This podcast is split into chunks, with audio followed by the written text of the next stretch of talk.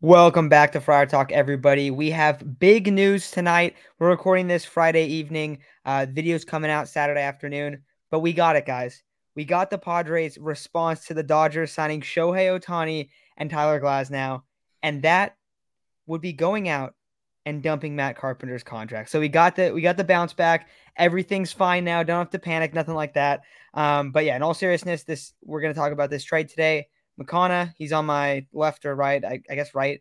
Um, he's a Braves fan, so we're gonna talk about the Braves side, talk about the Padres side, kind of just basically talk about it. This is a win-win deal, but I, I don't think there's a, a lot to this trade. I'm happy that Matt Carpenter is gone.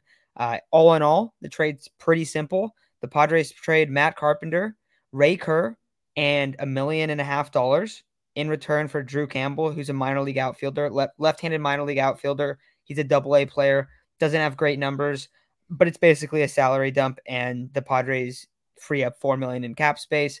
The Braves on the other side, they get a left-handed specialist um, in the bullpen, and they get a guy that is kind of like Makana. Like you can get into the Brave side in a second here, but it's kind of like almost like an Ozuna situation. How the Braves had him last year, and he was just absolutely abysmal at first, and then he bounced back and actually was pretty productive for them. So the Braves were just kind of hoping like, hey, hopefully we can, you know, get, you know, what Matt Carpenter did in 2022, uh, which was kind of an outlier of the past half decade for Matt Carpenter because he basically had 150 128 at bats in Yankee Stadium, hit a bunch of home runs, and then the Padres were like, "Nice, dude, you hit all those home runs. Every single one of them was over the short porch. Let's sign you to a 12 million dollar year contract." Um, so that didn't work out at all. Um, we talked about this. Padres need to actually sign first base DH guys. Uh, but yeah, they're moving on from Matt Carpenter. I'm happy that that's the case. Uh, Ray Kerr, Ray Kerr was Ray Kerr didn't really get much of an opportunity with the Padres. Like every once in a while, he would get the pitch. His numbers against uh, against lefties were really good, uh, but against righties they were pretty abysmal. So you're basically getting a left-handed specialist in the bullpen. But Makana, from your side, the the Braves' point of view on this trade, uh, what do you what are you thinking?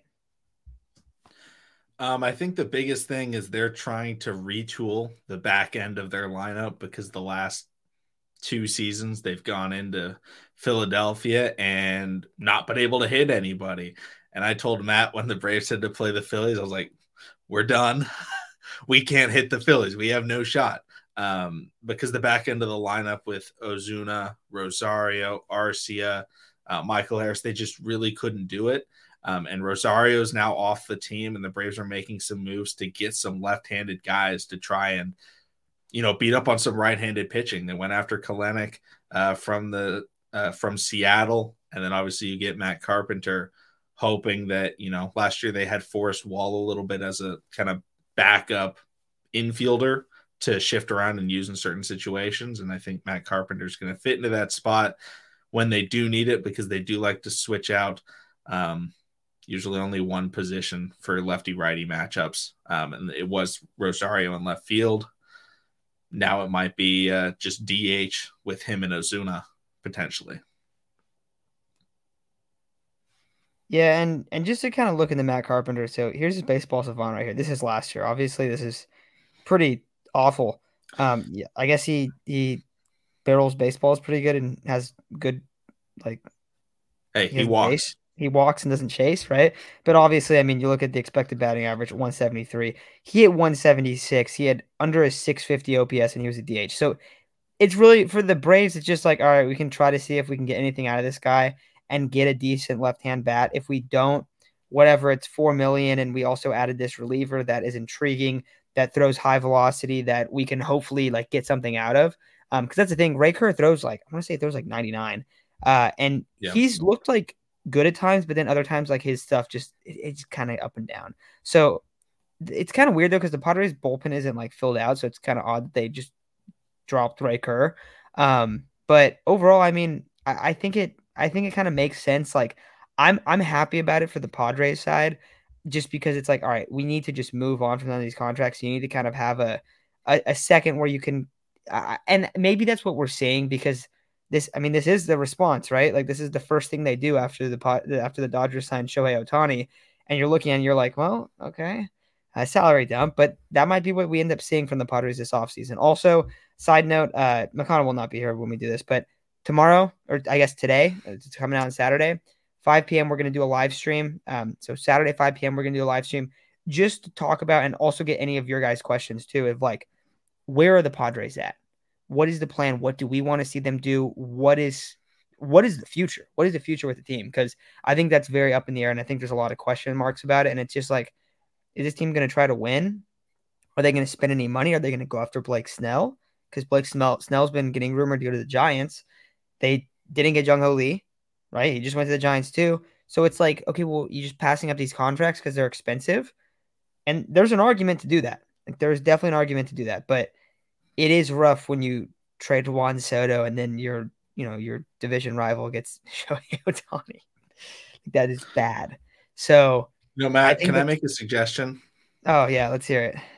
I think the Padres should give AJ Preller a minority stake in the team because if he's going to bring the franchise into the ground like he's trying to do, he should at least suffer some like immediate consequences in terms of net worth.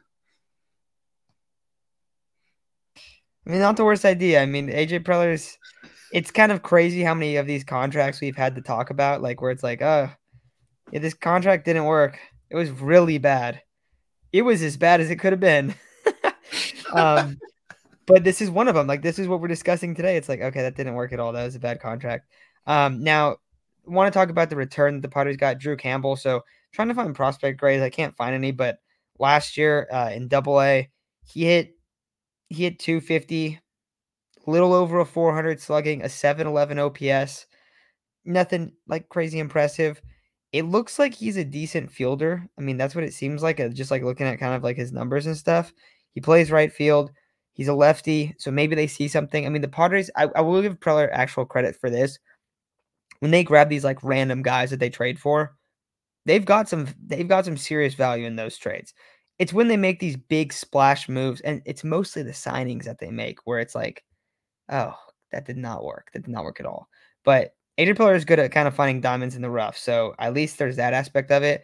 And I do find it interesting too, because like this this guy like is probably gonna play spring in, in spring training. Like he's probably gonna get an opportunity. And we'll see what the Padres do in the outfield. But right now, and this was the problem with the Juan Soto Trent Grisham trade, everyone's like, oh well, they're trying to fill up their pitching holes. Dude, they signed they got two starters. They lost their two other starting outfielders. They didn't fill holes. They they just swapped them. Like they just changed it out. So it's like that doesn't make any sense. That's why I would be I was so confused when people would like not like from the Padres side, like when Padre fans were like satisfied with that trade. It's like, well, what are you getting out of this? Oh, you get some control for pitching. It's like, okay, well, let's see if those guys are even good. You know, we'll see what we'll see what Michael King has, but like, so I, I don't know. That's that's a whole nother discussion. But that's kind of where I'm at on this at on this Matt Carpenter trade. Um, for the Brave side, like I think it's I think it's I think it's a win-win. Like I don't think there's much here, but I think it's a win for both sides. Padres free up some money, get a left-handed outfielder bat, get some, you know, they free up the money. They do lose Ray Kerr, which is a little odd, but I, I guess they didn't really see a future with him in their bullpen. And honestly, that's fine. He was kind of up and down through the minors. The Braves, you know, you potentially get a left-handed uh, relieving specialist in Ray Kerr, and you're gonna kind of get a shot in the dark with Matt Carpenter, which I don't think will work, but the, the Braves are in a spot to be able to make moves like this. The Padres aren't. The Padres aren't in a move to be like, hopefully Matt Carpenter works out this year. The Braves are. So that's why I think it makes a lot of sense for both these teams. But that's kind of all my thoughts. Makana, you have anything else you want to add to just this? Maybe you have a comment on the Padres as a Braves fan.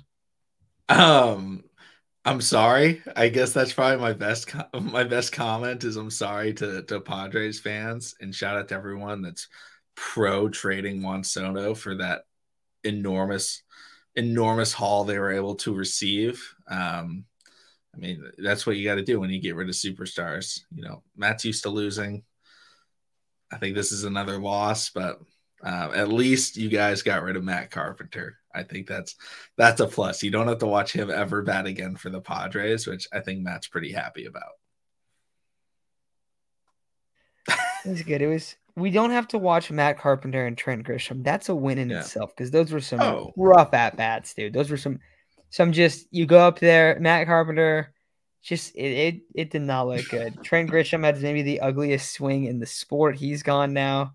So I guess yeah, glass half full, right? You don't have to watch yeah. those guys anymore. And you, you, saved four million dollars I mean, that's that's two years of Shohei Ohtani, apparently. Um, so You you saw that. I don't know. Maybe you guys right? are getting Stroman. Uh, I don't know. Maybe you guys are using big moves right here. If they're gonna free up any money, it's gotta be it's gotta be Roki Sasaki. That's who it's gotta be because he's apparently gonna get posted. Uh, we've talked about him on the channel a ton, but he's like Yamamoto's getting a lot of hype. Roki Sasaki's younger and probably better. So that would be our guy, but we'll we'll talk about that more in the future. But yeah, guys, thanks for listening. And uh, yeah, we'll talk to y'all soon. Hop on 5 p.m. We'll be going live, kind of just going over all everything that's going on with the Padres. So we'll see y'all then. Have a great night or have a great rest of your day. Um, and we'll see you later tonight. Have a good one. Peace.